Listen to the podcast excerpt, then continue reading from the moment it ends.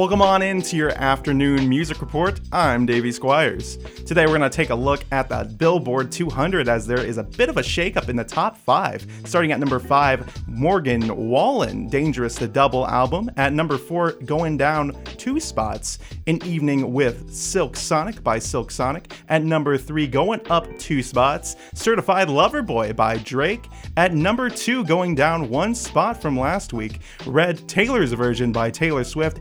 And at number one, Adele, thirty, debuting at number one.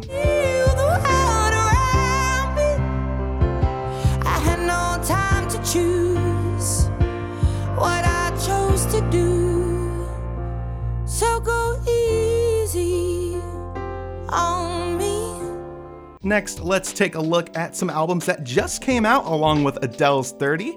Also, Brian Wilson's At My Piano came out on November nineteenth, and Tom Morello has a new project in the works, an album called The Atlas Underground Flood, which will be out this Friday, December third.